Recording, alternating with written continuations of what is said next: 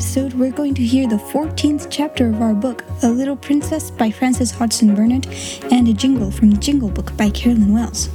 Remember, I said I'd split up this chapter? Well, I'm not going to, because it's just seven pages long. I thought it was longer, but it turns out that chapter 15 is the super long chapter. It's 30 pages long. Not reading that in one episode, it'd be like one hour. Like, not even 20 minutes, it would be an hour. Oh, I keep forgetting. If you can and have the time, please, please, please review my podcast on Apple Podcasts or Google Podcasts or wherever you listen. It really helps this to get more out in the world. Thank you so much. If you're new here, you should probably pause here and go listen to all the other episodes I've done. Oh, maybe you should also go re-listening to the first episodes. Believe me, you'll you're gonna need it. Think of it like I don't know, studying maybe or like homework. Some of you are probably super busy with school, so this is extra homework, but don't worry, it's optional. So, I live in this place where there's a lot of dogs, and right now they're barking a lot. You can probably hear them. So, I'm really sorry about that, but I can't just like boom with the magic wand, woo, shut up. I can't do that, so just bear with me. You probably can't hear them very much, but it's kind of a little bit distracting for me, so just bear with me if I lose my train of thought or something. Okay, Let's start. Chapter 14 What Melchizedek Heard and Saw. On this very afternoon, while Sara was out, a strange thing happened in the attic. Only Melchizedek saw and heard it, and he was so much alarmed and mystified that he scuttled back to his hole and hid there, and really quaked and trembled as he peeped out furtively and with great caution to watch what was going on. The attic had been very still all the day after Sara had left it in the early morning. The stillness had only been broken by the pattering of the rain upon the slates and the skylight. Melchizedek had, in fact, found it rather dull, and when the rain ceased to patter and perfect silence reigned, he decided to come out and reconnoitre, though experience taught him that Sara would not return for some time. He had been rambling and sniffing about, and had just found a totally unexpected and unexplained crumb left from his last meal, when his attention was attracted by a sound on the roof. He stopped to listen with a palpitating heart. The sound suggested that something was moving on the roof. It was approaching the skylight. It reached the skylight. The skylight was being mysteriously opened. A dark face peered into the attic. Then another face appeared behind it, and both looked in with signs of caution and interest. Two men were outside on the roof and were making silent preparation to enter through the skylight itself. One was Ram Dass, and the other was a young man who was the Indian gentleman's secretary. But of course, Melchizedek did not know this. He only knew that the men were invading the silence and privacy of the attic, and as the one with the dark face let himself down through the aperture with such lightness and dexterity that he did not make the slightest sound, Melchizedek turned tail and fled precipitately back to his hole. He was frightened to death. He had ceased to be timid with Sara, and knew she would never throw anything but crumbs, and would never make any sound other than the soft, low, coaxing whistling. But strange men were dangerous things to remain near. He lay close and flat near the entrance of his home, just managing to peep through the crack with a bright, alarmed eye. How much he understood of the talk he heard, I am not in the least able to say, but even if he had understood it all, he would probably have remained greatly mystified. The secretary, who was light and young, slipped through the skylight as noiselessly as Ram Dass had done, and he caught a last glimpse of Melchizedek's vanishing tail. Was that a rat? he asked Ram Dass in a whisper. Yes, a rat, Sahib, answered Ram Dass, also whispering.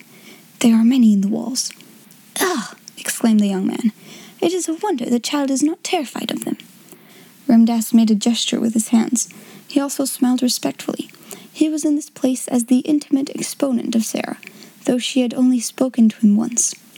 The child is the little friend of all things, Sahib, he answered. She is not as other children. I see her when she does not see me. I slip across the slates and look at her many nights to see that she is safe. I watch her from my window when she does not know I am near.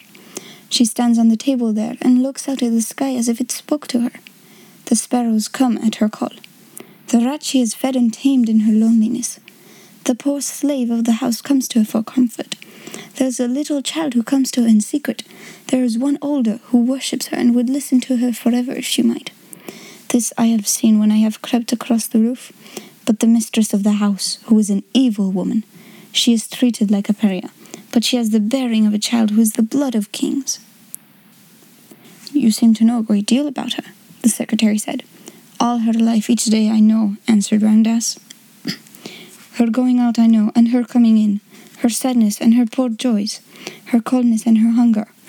I know when she sits alone until midnight learning from her books. I know when her secret friends steal to her and she is happier, as children can be, even in the midst of poverty, because they come and she may laugh and talk with them in whispers.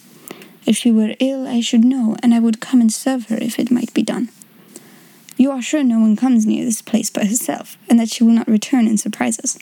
She would be frightened if she found us here, and the Sahib Carrisford's plan would be spoiled.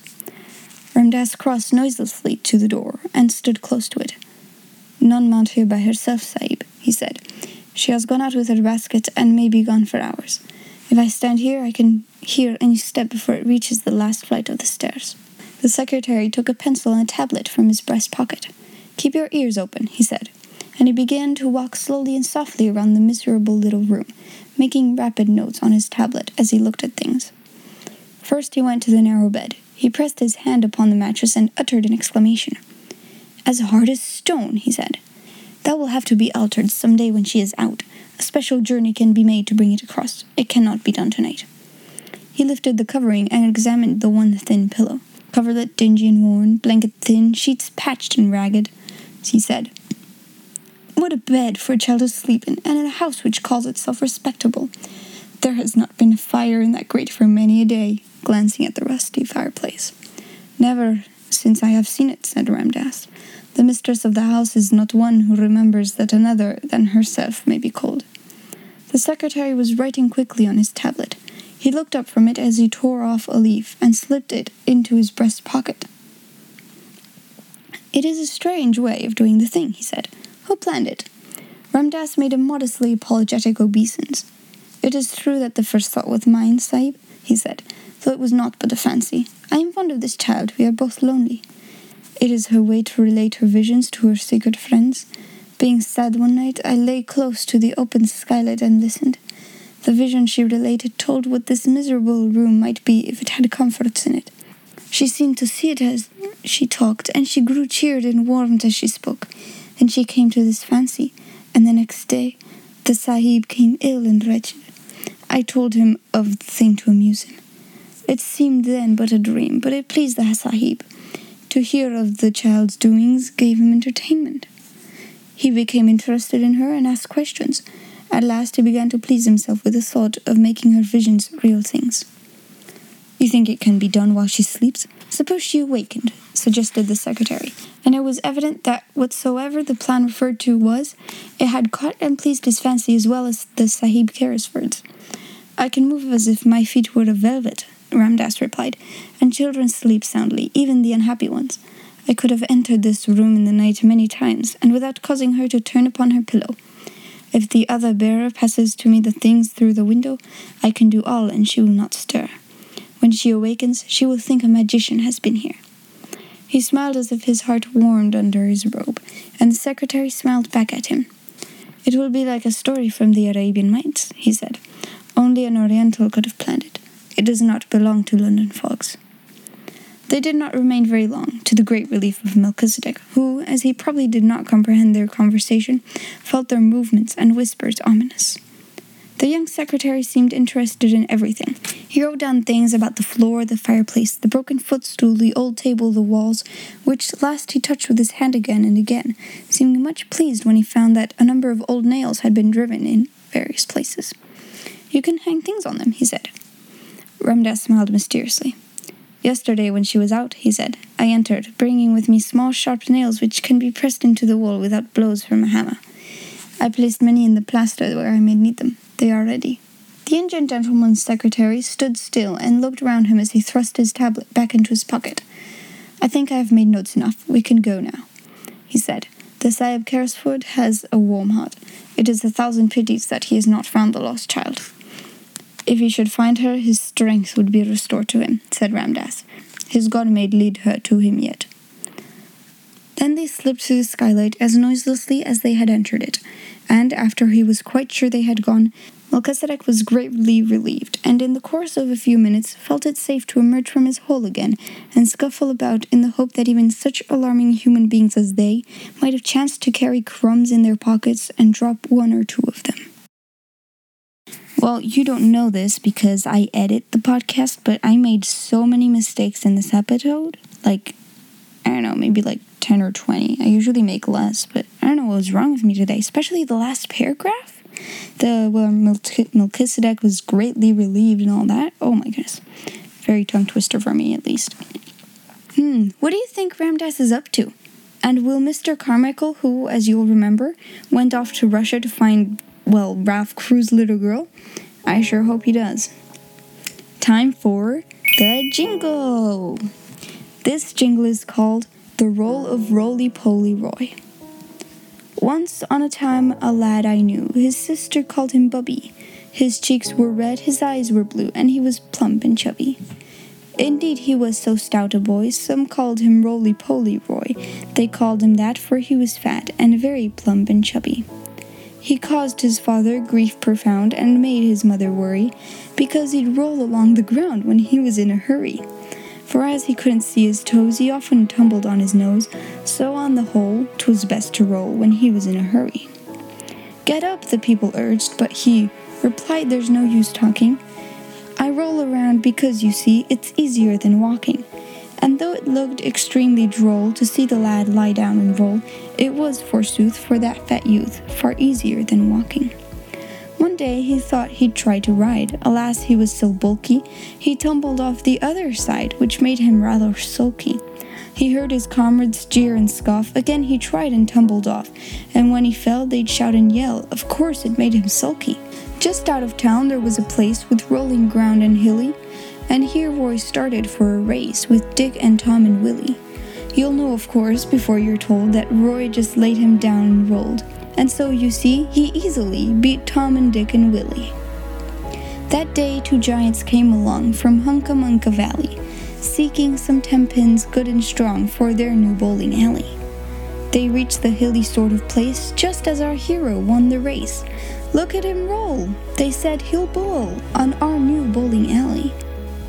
The other boys are squarely built, for ten pins they'll do finely, no matter if a few get killed, and then they smiled benignly. Quickly they kidnapped ten small boys, all howling with a fearful noise. They took them all and Roy for ball, and then they smiled benignly. They hurried to their home and then began their barbarous bowling. They set in rows the children ten, and then set Roy a rolling. But as the giants were strong and great, they shot poor Roy at such a rate, and with such might, that out of sight, poor Roy was set a rolling. He rolled and rolled and rolled and rolled, but soon his fears dispelling, with happiness he did behold he'd safely reached his dwelling. Secure and safe from further harms, his mother caught him in her arms, and said with joy, My darling boy, you've safely reached your dwelling. Now rolling seems to him to be more dangerous than walking, and roly poly Roy you'll see along the sidewalk stalking. He'll always have a certain fear that giants may be lurking near, and so he'll go with motion slow along the sidewalk stalking. Whew, that was a long jingle. Did you like it? I did. But I don't think it's nice to bully people and call them names like the boys did when Roly Poly Roy tried to ride his bike. What do you think? And that's the end of our episode today. I hope you enjoyed it. Come back on Monday when we will hear the first part of the 15th chapter. Tremendous thanks to Epidemic Sound for the songs and sound we heard, and to Project Gutenberg for the books we read. See you next week!